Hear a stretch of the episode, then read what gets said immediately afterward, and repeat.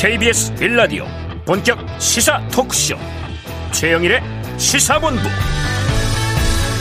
안녕하십니까? 최영일의 시사본부 시작합니다. 지난 금요일 이 시사본부 시간에요. 아베 전 일본 총리의 피습 속보를 전해드렸는데요. 자 이후에 결국 사망했습니다. 자 어제 치러진 참의원 선거에서 집권 자민당은 압승을 했습니다.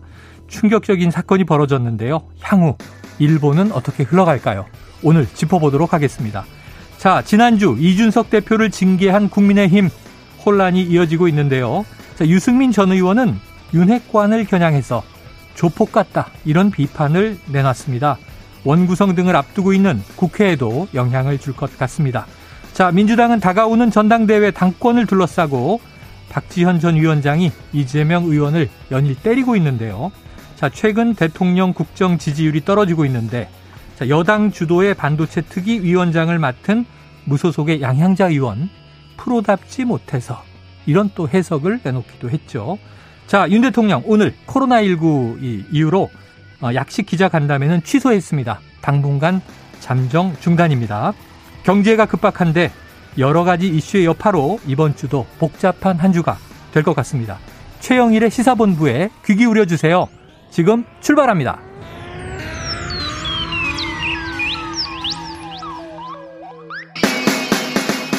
네, 1부에서는요, 오늘의 핵심 뉴스를 한입에 정리해드리는 한입뉴스 기다리고 있고요. 2부 10분 인터뷰, 아베 전 일본 총리의 사망에 대한 일본 현지 반응과 향후 한일 관계까지를 짚어보겠습니다. 이어서 주간 이슈 먼데이 국제본부도 준비되어 있습니다. 자, 지난주에 이어서 이번 주도 청취율 조사 기간이 이어집니다. 여러분의 점심시간을 함께하고 있는 최영일의 시사본부 잘 듣고 있다 이렇게 답변해 주시면 큰 힘이 되겠습니다. 한 입에 쏙 들어가는 뉴스와 찰떡궁합 디저트송 신청 매일매일 계속되고 있으니까요. 오늘 뉴스에 어울리는 노래가 있다 싶으시면 문자 샵 9730으로 자유롭게 보내주세요. 오늘의 디저트송 선정되신 분께는 치킨 쿠폰을 보내드립니다. 많은 참여 부탁드리면서 짧은 문자 50원, 긴 문자 100원입니다.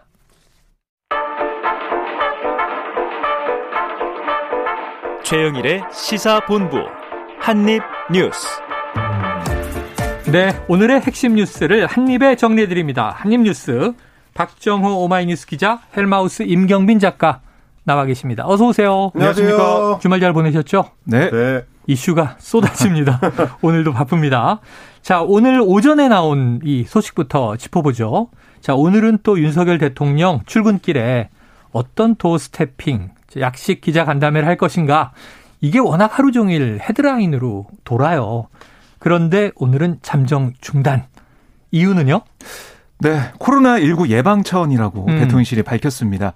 사실 이 기자들도 9시 한, 만 3, 4분 정도 되면 네. 속보가 언제 나오나 좀 보고 있어요. 네네네. 그래서 대통령의 이제 발언 하나하나가 중요하기 때문에 지켜보는데 오늘은 이 발언 속보가 안 올라서 어떻게 된 일인가 했더니 음. 이 대통령실이 이 도어 스태핑 이걸 잠정 중단하겠다. 코로나19 예방 차원이다라고 설명을 했고요. 네. 이게 사실 어제까지만 해도 어, 대통령 출근길 회견을 풀단을 구성해서 그러니까 어. 공동 취재 취재단으로 구성해 가지고 운영할 걸 알려졌었거든요. 네. 근데 오늘 아침에 회견 취소가 사실상 확정이 됐습니다. 음. 그래서 이 코로나19 확산세 용산에 있는 이 청사의 기자실에서도 확진자가 나오고 있고 아하. 좀 아, 엄중하게 대처해야 될 그런 상황이다라고 설명을 하고 있고요. 그래서 가급적이면 대통령 브리핑까지도 서면으로 어뭐 브리핑 할 거다라고 얘기할 정도로 지금 용산에서는 어, 위중한 상황 여기에 대한 급박한 대처에 대한 의지를 밝히고 있어요. 음. 근데 이렇게 되다 보니까 결국 윤석열 대통령에 대한 여러 가지 뭐 지지율 하락이나 그다음에 도어 스티핑에서 나오는 발언으로 인해서 이게 문제가 되니까 그만둔 거 아니냐 음. 이런 지적도 나오고 있거든요. 그래서 여기에 대해서는 대통령실이 반박을 했는데 아니 이거는 절대 그렇지 않다. 아, 오히려 대통령 본인이 누구보다 doorstepping 하고 싶어하는 의지가 강하다. 음. 이게 아, 그만두는 게 아니라 코로나19 예방 차원이기 때문에 상황을 봐서 재개 가능하다라고 얘기했고 네. 기자들은 이러다 보니까 그러면 소수 인원 풀단을 구성해서 충분한 거리를 두고 네, doorstepping 네, 하자 네.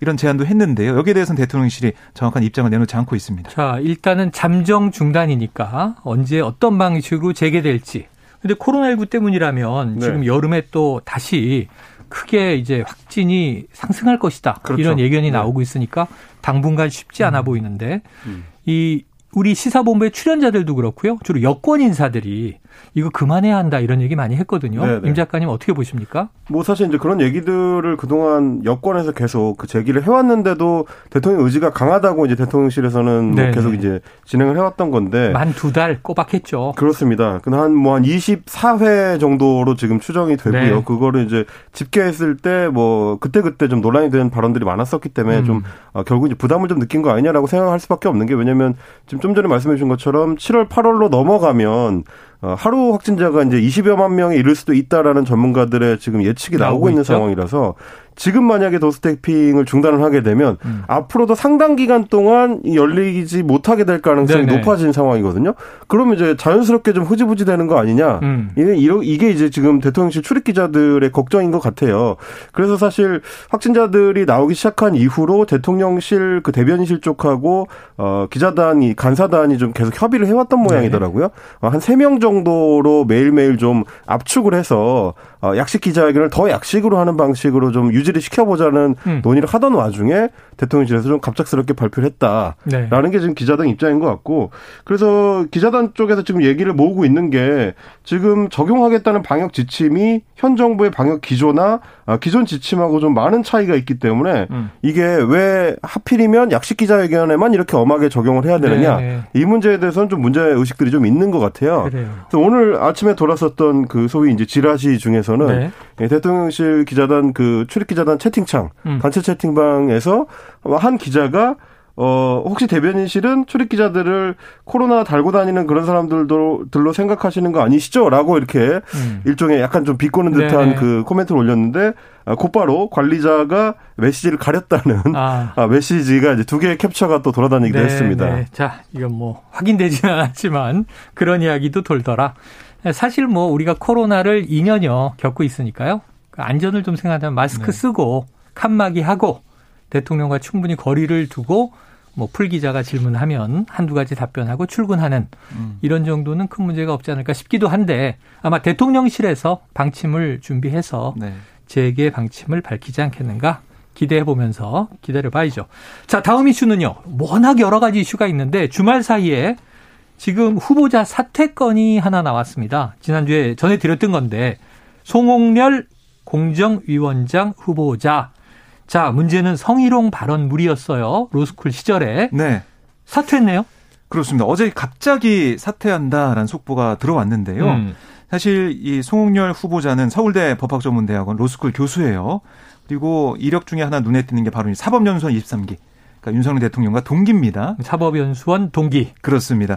근데 후보로 지명된 지 엿새 만에 자진 사퇴를 했고요. 음. 왜 사퇴했냐 입장을 들어보면 큰 공직을 맡아 국민의 기대에 부응할 수 있을 것인지에 대해서 확신이 서지 않는다. 네. 교직에만 매진하겠다 이렇게 밝혔습니다.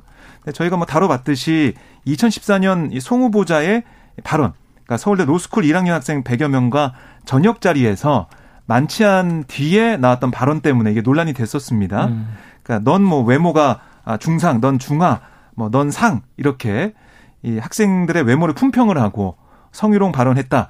이게 좀 알려졌잖아요. 음. 한 여학생에게는 이효리 어디 갔다 왔느냐? 너 없어서 짬 못했잖아. 이런 얘기도 했었고 네. 또 다른 여학생에게는 자리에 있던 한 남학생을 가리켜서 또 얘한테 안기고 싶지 않느냐? 아, 나는 안기고 싶은데 이렇게 발언하는 것을 전해졌어요. 음.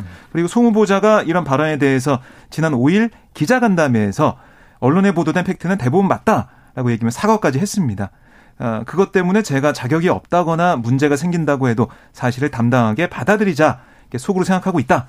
만약 이 일이 커져서 도저히 이건 아니다 하면 흔히 말하는 낙마 이런 부분까지 생각하고 있다 이렇게 언급하기도 했습니다. 네. 그래서 낙마까지도 각오하고 있는 네. 후보자라는 것도 좀 이례적인 거고요. 그렇습니다. 네. 그리고 적극적으로 해명을 하기 마련인데 네. 이 상황에 대해서 미리 이제 대통령실 쪽에 그러니까 음. 인사하는 쪽에 이런 문제가 있다고 얘기를 했다는 거 아니겠습니까? 네. 그럼에도 불구하고 어, 이게 지명이 됐기 때문에 거기에 대한 논란이 있어 왔는데요.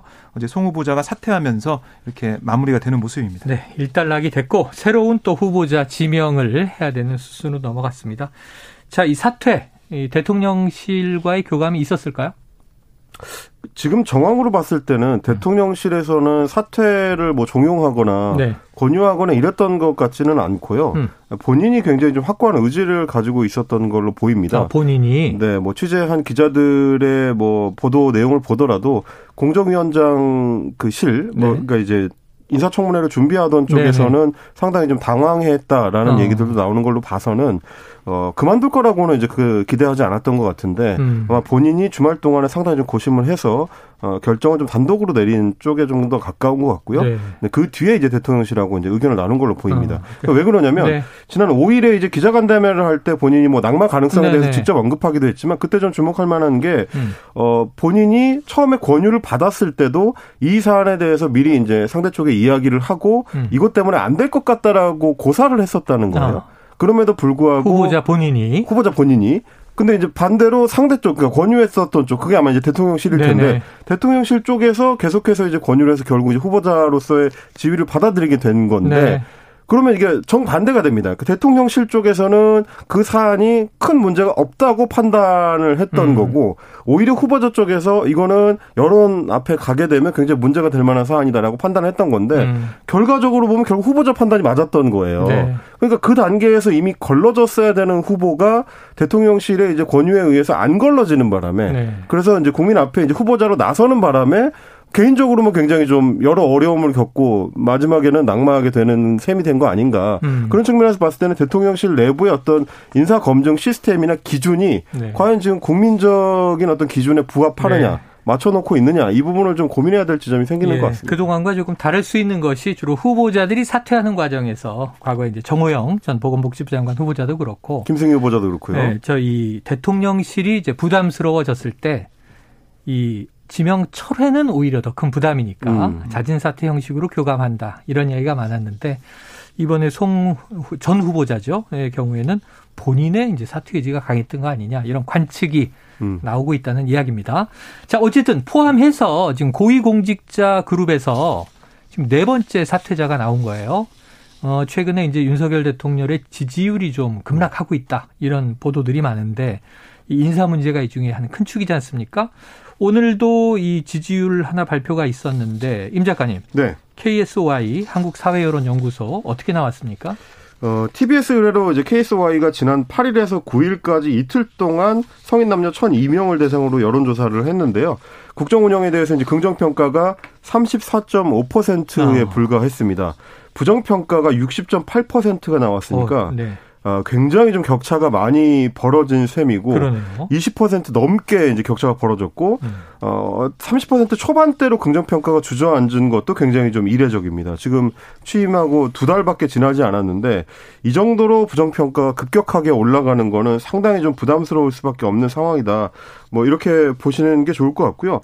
인사 논란이 아무래도 가장 좀 부담이 됐던 것 같습니다. 음. 인사 실패라는 의견에 대해서 60.3%가 인사 실패다 이렇게 진단을 했고 이전 정부와 비교했을 때 인사 실패를 볼 수 없다라는 의견은 27.8%에 불과해서 아, 대통령이 지난주에 있었던 그 약식 기자회견에서 밝혔던 내용, 그러니까 전 정부보다는 낫지 않느냐, 이제 이런 음. 의견에 국민 여론들은 반응하지 않고 있다. 이렇게 볼 수 있을 것 같습니다. 특히 네. 좀 주목할 만한 게 오늘 어 약식 기자회견 중단과 관련해서는 출근길 기자들과의 문답에 대해서 논란이 벌어지는 거 이게 이유가 뭐냐라고 질문했는데 을 음.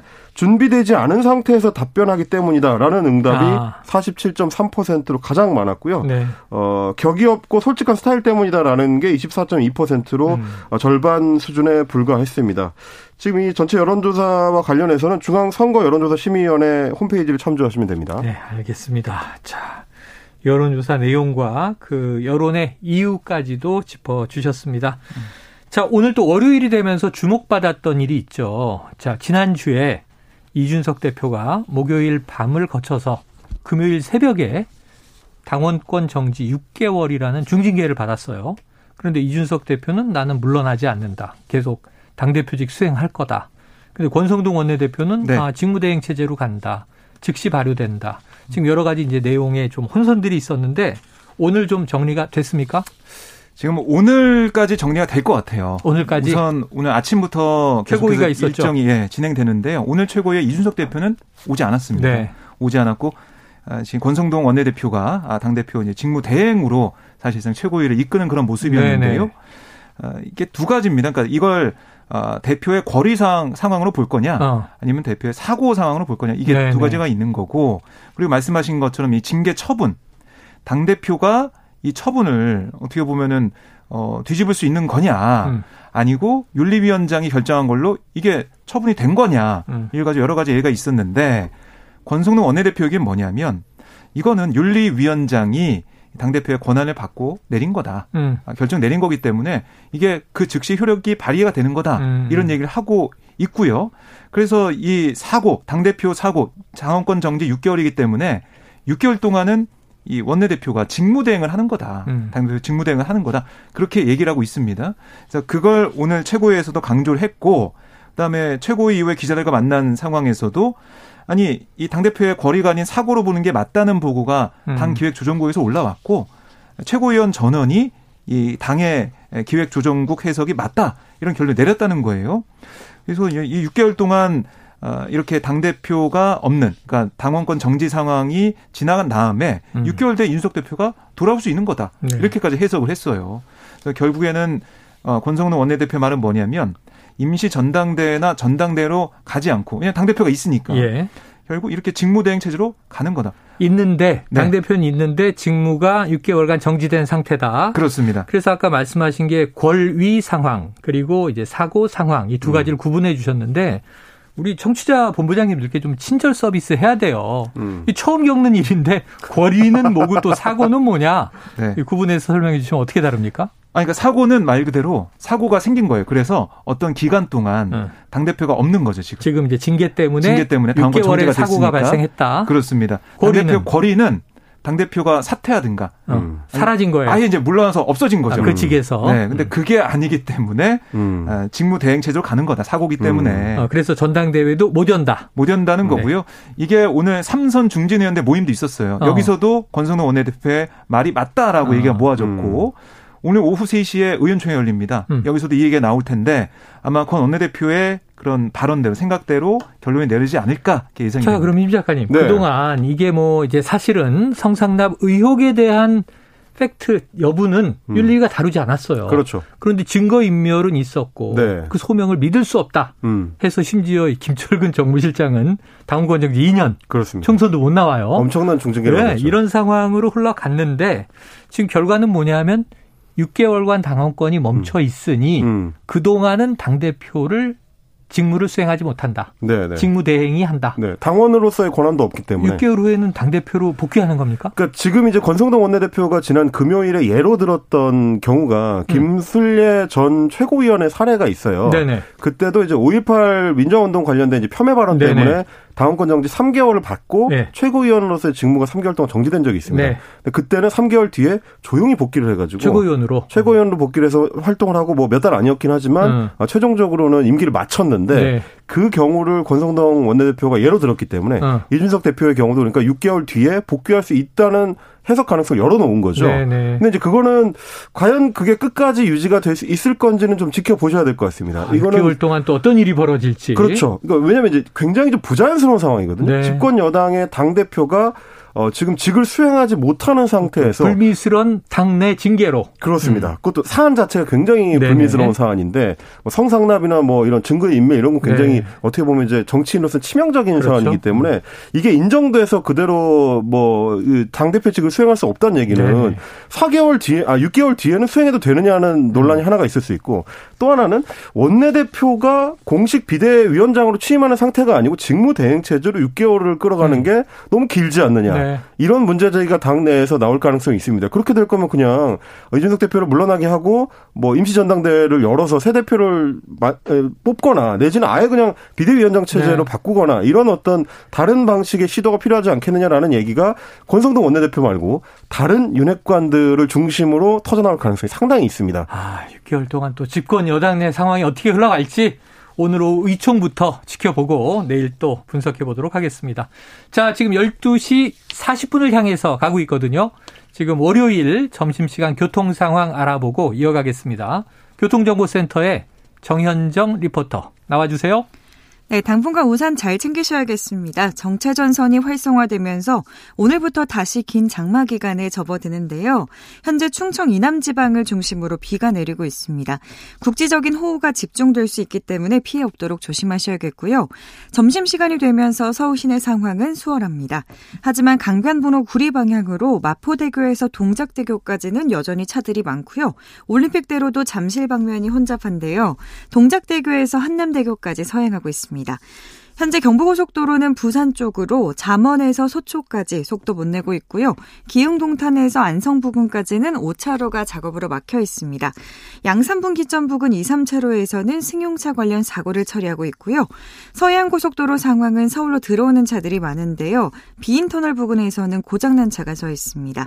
더 가서 상습 정체 구간인 일직분기점에서 금천까지도 천천히 갑니다. 안전운행 하시기 바랍니다. KBS 교통정보센터에서 정현정이었습니다.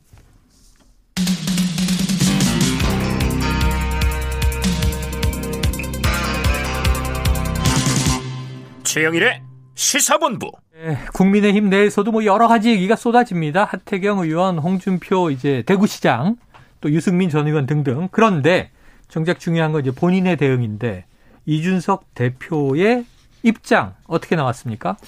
사실은 주말 동안 좀 자맹을 이어가고 있다라고 볼 수가 있겠어요. 자맹. 네, 공식적인 메시지가 나온 건 없고요. 아마 이제 비공식적으로 사람들 만나면서 음. 어, 어떻게 좀 대응할지 고민하고 있는 것으로 보입니다. 네. 아, 그런데 이제 주말 사이에 SNS에 한 노래 일을 하나 이제 공유를 아, 했어요. 아, 노래? 뭐 네. 비유가 등장하나 보죠? 네, 가사가 좀 의미심장한데요. 이게 애니메이션 포카혼타스의 OST. 아, 포카혼타스. 네, Colors of the Wind라고 음. 바람의 빛깔 이렇게 이제 번안된 노래. 네네. 그러니까 우리 가사로 번안해서 부른 네네네. 노래 링크를 올려놨는데 어. 참 어떻게 보면은 자연의 아름다움을 느낄 수 있는 서정적인 노래인데요. 갑자기 왜죠? 가사를 보면 네. 자기와 다른 모습 가졌다고 무시하려고 하지 말아요. 아. 얼마나 크게 될지 나무를 베면 알 수가 없죠. 아. 아름다운 빛의 세상을 함께 본다면 우리는 하나가 될 수 있어요. 야, 이런 화합을 얘기하는데 있습니다. 얼마나 크게 될지 나무를 베어버리면 알 수 없죠. 여기 네. 방점 있는 거 아닙니까? 그렇습니다. 자, 임 작가님 노래를 불러주세요. 아, 이 노래요? 네. 이 노래요? 어, 이 노래. 아, 노래인데 가사만 들으면 감흥이 없잖아요. 이 노래는 할리우드의 최고 노래 잘 부르는 사람들이 아, 부르는 그렇습니까? 노래인데. 네. 아, 거기는 좀 제가 무리가 있을 것 같고. 오늘 방송 청취율에 도움이 안 되나요? 네. 네. 해석을 좀 해드리자면 아, 해석을 해주세요. 지금 말씀하신 것처럼 결국 포인트는 얼마나 크게 될지 나무를 베면 알 수 없죠인 거죠. 아, 그게 뭔가 와다. 그게 네. 그게 이제 이준석이라는 나무다라는 이야기로 어, 해석이 될 수밖에 나무인데. 없는. 네. 어, 아직 더 많이 클 수 있는데 당에서 이렇게 쳐내버리면 되겠느냐. 아, 뭐 그래요? 이런 메시지를 담고 있다는 해석들이 많이 나오는데요. 네. 어, 다만 이제 정치권에서 얘기되는 게 계속 이런 식으로 뭔가 좀 이렇게 그 상징물이나 뭐 음. 비유나 음. 이런 걸 통해서 정치를 좀 이렇게 뭐랄까요 좀 어, 희화화 시킬 수 있는 우려가 있다. 음. 이 부분을 좀 지적을 하는 거예요. 보수 정당에서는 좀 안 좋아하는 스타일이죠. 그렇죠. 네. 뭐 그것도 그렇지만 이제 이 경우는 또 좀 다른 사안이랑 다른 것이 이제 서로 음. 상대방 아, 상대 당과의 대결 양상에서 그렇죠, 그렇죠. 비유를 통해서 뭐 토론을 진행하거나 음. 이런 게 아니고 내부에서 자신, 네, 그렇습니다. 내부에서 이제 자신의 입장을 이런 식으로 표현하는 게 맞느냐. 그리고 일반 시민이나 유권자들을 향해서 말을 할 때는 좀 정치인이 정확하고 정제된 언어를 좀 사용할 필요가 음. 있는데 그 부분에 있어서는 일종의 이제 커뮤니티 정치식으로 흘러가는 거에 대해서 이제 걱정하는 시각들이 네. 보수 정당 내에서는 좀 있다라는 말씀을 드리고요. 그래. 이준석 대표 입장에서는 사실 할 수 있는 게 많지는 않습니다. 음. 뭐 가장 먼저 할 수 있는 거는 윤리위에 재심 신청을 하는 건데 윤리위원회의 구성 자체가 바뀌지 않는 사, 상황에서는 결국 이제 같은 판단이 나올 수밖에 없을 거고 요. 음. 또 하나는 윤리위의 판단에 대해서 뭐 법원에 가처분 신청을 내는 겁니다. 어, 징계를 멈춰달라는 가처분 신청을 내는 건데 만약에 법원에서 이걸 받아들이지 않게 되면 음. 치명상이 될 수가 네. 있거든요. 네, 네. 게다가 이제 정당 내부의 사안이라는 거는 원래 입법 아저 그 사법부에서 네. 직접적으로 개입하는 경우가 많지 않기 때문에 그렇죠, 그렇죠. 굉장히 보수적으로 생각했을 때는 이준석 대표 입장에서 지금 할 수 있는 선택지 카드 자체가 네네. 그렇게 많지 않다. 그러다 보니까 지금 SNS를 통해서 어, 이렇게 일종의 여론전을 시도하는 거다 이렇게 보실 수가 있을 것 같습니다. 그래요. 아유 이준석 대표를 막 지금 인터뷰하고 싶네요. 좀 솔직한 속내를. 뭐라고 좀 이야기하는 걸 듣고 싶습니다. 다음에 한번 기회를 만들어 보죠. 자, 이번에는 민주당 상황으로 갑니다. 사실은 전당대회가 목전에 다가오고 있는 건 민주당이에요. 지금 국민의힘은 전당대회 내년 6월이고. 네, 그렇습니다. 자, 8월 28일 어대명 기류는 계속되고 있다. 그런데 내부에서 또 이제 각축과 대립이 벌어지고 있다. 근데 이게 네. 이재명 의원이 주말에 광주에 갔어요. 그렇습니다. 어떤 메시지가 나왔습니까? 그러니까 지난번 개항에서 사실은 그 지역 주민들을 만나가지고 어 뭐 어떻게 스킨십을 했었어요. 그 다음에 첫 지방 행보입니다. 음. 관심이 몰렸는데 아, 민주당의 심장이라고 불리는 광주에 가서 네. 시민들 만났기 때문에 결국 이제 당권을 도전하기에 앞서서 어, 이 지지 기반을 좀 다지는 모습이 아니냐 이런 얘기를 하고 있는데요. 어, 뭐 힘차게 나아가자 이런 얘기를 하면서 음. 새로운 희망을 향해서 더 나은 세상을 향해 함께 손잡고 나아가야 된다. 음. 이렇게 얘기를 했습니다. 물론 아, 명확히 이번에 당권 도전 한다 이런 얘기는 안 했지만 네네. 이런 메시지나 아니면 시민들과 스킨십하는 모습들 또 SNS상에서 아, 지지자들과 대화를 나누고 있거든요. 이런 모습을 볼 때 결국 이번 주말 정도 아니면 다음 주 초에 출마 선언을 하지 않을까 이런 관측이 계속 나오고 있습니다. 다음 주. 자, 지금 뭐 이재명 의원과 상당히 친분이 있는 분이죠. 임 작가님. 언제 출마 선언합니까? 아, 제가요. 아, 그 굉장히 조심스러운 말씀이신데. 주말에 안 물어보셨어요? 아, 아, 저는 일면식도 없습니다. 일단 아, 말씀드리자면, 네, 아. 일면식도 없고. 강한 부인인데? 지금 이제 구체적으로 얘기 나오는 거는 17일이 등록 마감, 아, 등록 17, 시작일인데. 등록 시작일. 18일인데, 그때쯤 거의 임박해서 하지 않겠느냐라는 얘기들은 많습니다. 오는 왜 일요일이죠. 네. 그렇습니다. 이게 왜냐면 이제 그 이재명 의원의 출마 여부에 대해서도 당내에 논란이 여전히 있는 상태이기 네네 때문에 네. 정지 작업을 조금 더 한 다음에 음. 그래서 전반적으로 이제 지역을 돌면서 분위기를 만든 다음에 최종적으로 출마 선언하지 않겠느냐라는 게 이제 대체적인 분석일 것 같고요. 말씀하셨던 것처럼 사실 분위기 자체는 결국 이재명이냐 아니냐의 싸움으로 지금 흘러가고 있습니다. 네. 부정적으로 나오는 얘기들이 어대명이냐 뭐 아니냐 혹은 음. 어대명이냐 뭐 젊은 구출 그룹의 약진이냐 세대 교체냐 그렇습니다. 혹은 뭐 이재명계냐 반 이재명계냐 네네. 네. 이런 식의 이제 구도가 굳어져 가고 있어서 어 민주당의 이제 전당대회 분위기 자체는 앞으로도 그렇게 크게 변하지는 않을 것 같습니다. 음. 그리고 지금 당 대표 선거 같은 경우는 뭐 6파전 얘기를 하고 있지만 6파전 예, 이재명 고문이 출마하게 되면 서른 의원도 출마하겠다고 얘기를 했거든요. 아, 네네. 그럼 7파전이 됩니다. 사실상. 7파전. 그래서 이렇게 됐을 때 어, 뭐 제일 관심을 끄는 첫 번째 관문이 컷오프잖아요. 네. 일곱 명의 후보 중에 세 명의 후보가 본선에 갈 텐데 네. 이재명 고문을 제외하고 나머지 두 명의 자리는 누가 차지할 거냐. 네. 뭐 친문계 조직적인 뭐 지지를 받는 뭐 후보가 갈 거냐 아니면은 새로운 바람을 일으키는 후보가 갈 거냐 여러 얘기 나오고 있는데 이걸 뭐 두고 29일 컷오프거든요. 네. 앞으로 남아 있는 한 2주 동안 뭐 치열한 접전이 예상됩니다. 어휴, 얘기를 들으니까 지금 막 그렇죠. 오싹오싹한 게 이게 무협영화 같아요. 질화전 저희 고등학교 때 유행하던 네, 취권 나올 때 그런 게 유행했었습니다. 사실 워낙에 당 대표 여부 자체는 그러니까 이재명 후보가 뭐 이재명 의원이 후보로 나오게 된다면 어느 정도로 이길 거냐 이제 싸움이라고 그렇죠, 대체적으로 그렇죠. 분석하고 네네. 있기 때문에 오히려 이제 관심의 초점은 그렇다면 최고위원 쪽에 음. 좀더 이제 관심이 많이 간다는 분들이 많아요. 네. 최고위원에 소위 이재명계가 몇 명이나 당선될 것이냐에 따라서 향후에 이재명 호의 어떤 그 순탄한 여정이 될지 혹은 어려운 여정이 될지가 결정 날 거라서 음. 결국 이재명계 후보가 몇 명 나오고 몇 명이 최고위원으로 최종 당선이 될지가 어 전당대회에 진짜 중요한 연결고리가 될 수도 있다. 이점 을 네. 좀 미리 말씀드립니다. 자, 선거에 계속 참패한 민주당이 좀 기사회생의 전기를 만들지 지켜보도록 하죠.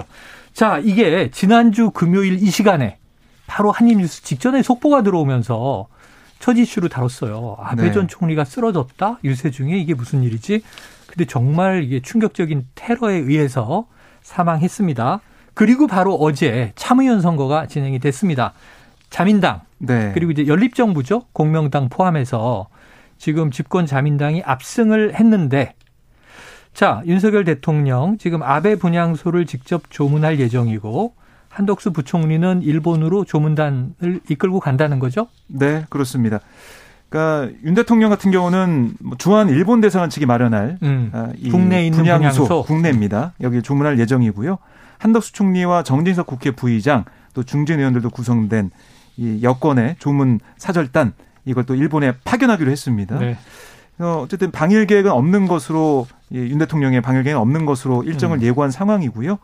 아, 이렇게 어, 분향소 방문과 또 어, 조문 사절단 파견을 통해서 일본과의 관계를 좀 개선해가는 음. 그런 쪽 가지 않겠냐 이런 관측도 나오고 있습니다. 자 한일 관계 지금 조문단은 한덕수 국무총리가 이끌고 또 정진석 전 부의장 음. 의원도 함께 간다 이렇게 나왔네요. 굉장히 이례적이긴 하죠. 물론 네네. 이제 뭐 급작스러운 피습으로 살해를 당했기 때문에 그거에 대해서 이제 추도 분위기가 일본에서 예, 굉장히 예. 좀 강하게 일어나고 있는 거긴 하지만 그래서 우익이 집 결해서 이번 참의원 선거가 압승이라는 음, 거잖아요. 뭐 그렇죠. 물론 이제 그 평가에 대해서는 조금씩 그 네네. 평가 정도가 좀 다르긴 합니다. 음. 원래도 압승이었는데 이제 음. 거기에 어느 정도 힘을 보탰느냐 여부에 대해서는 갈리지만 우리 대통령이 현직 총리도 아닌 이제 전직 총리에 대해서 네네. 직접 조문을 하는 것도 상당히 이례적인 그 행보긴 하거든요. 음. 그만큼 우리 정부 입장에서는 어, 기시다 총리 정부가 향후 일본에서는 상당 기간 좀 안정적으로 음. 국정을 이끌 걸로 보이기 때문에 이 기회에 뭐, 그러니까 뭐 아베 전 총리의 서거와는 상관없이 음. 이번 어떤 그 분위기가 만들어졌을 때 네. 일본과의 이제 관계를 좀 개선을 해보겠다라는 의지를 좀 적극적으로 보여주는 게 아니냐. 예. 뭐 이런 정도 평가는. 가능할 것 같습니다. 영향력 있는 정치인의 죽음이 보통 갑자기 발생합니다만 이럴 때 이제 조문 외교라고 하는 말을 쓰죠. 그 과정은 지켜보도록 하겠습니다. 자, 2부에서는요, 이 대목을 좀 집중 분석을 해보려고 합니다. 일본 현지를 직접 연결해보고, 그리고 강창일 전 주일대사와 인터뷰를 준비했습니다. 어, 귀 기울여 주시고요. 자, 오늘부터 코로나19 격리에 대한 생활 지원금을 소득 하위 절반에만 지급한다. 그러니까 네. 이게 7일간 의무 격리가 유지되고 있으니까 그렇습니다. 코로나19 걸려서 7일 격리되면 지원금을 줬잖아요. 네. 근데 이게 소득 딱 반으로 자른 거예요? 네. 이 중위 소득의 100% 이하인 경우에만 음. 생활지원금 지급하는 상황이 됐습니다. 오늘 이번 격리 통지를 받은 확진자부터예요. 아. 그러니까 가구당 소득을 보는 건데요. 지금 보면 1인 가구는 10만 원, 2인 이상 가구는 15만 원의 생활지원금을 정액으로 지급을 했었는데 네. 이게 이제 가구 소득을 보면서 지급을 아. 하는 상황이 됐습니다. 아, 그래서 뭐 사실은 이게 지난달 24일 이렇게 생활지원금 축소 방안을 발표를 했거든요. 네. 근데 그 이후에 확진자가 증가하면서 네, 네. 확산세가 지금 이어지고 있고 가팔라지고 있는 상황에서 지원금을 축소하는 상황이 돼서 어. 글쎄요 이게 국민들이 받아들일 때는 네네. 어 이렇게 코로나가 또 번지고 음. 확진자가 많이 나오는데 지원금을 줄인다? 이거 좀 이상한 거 아니야? 네네. 이런 생각을 좀 할 수 있을 것 같아요. 그렇죠.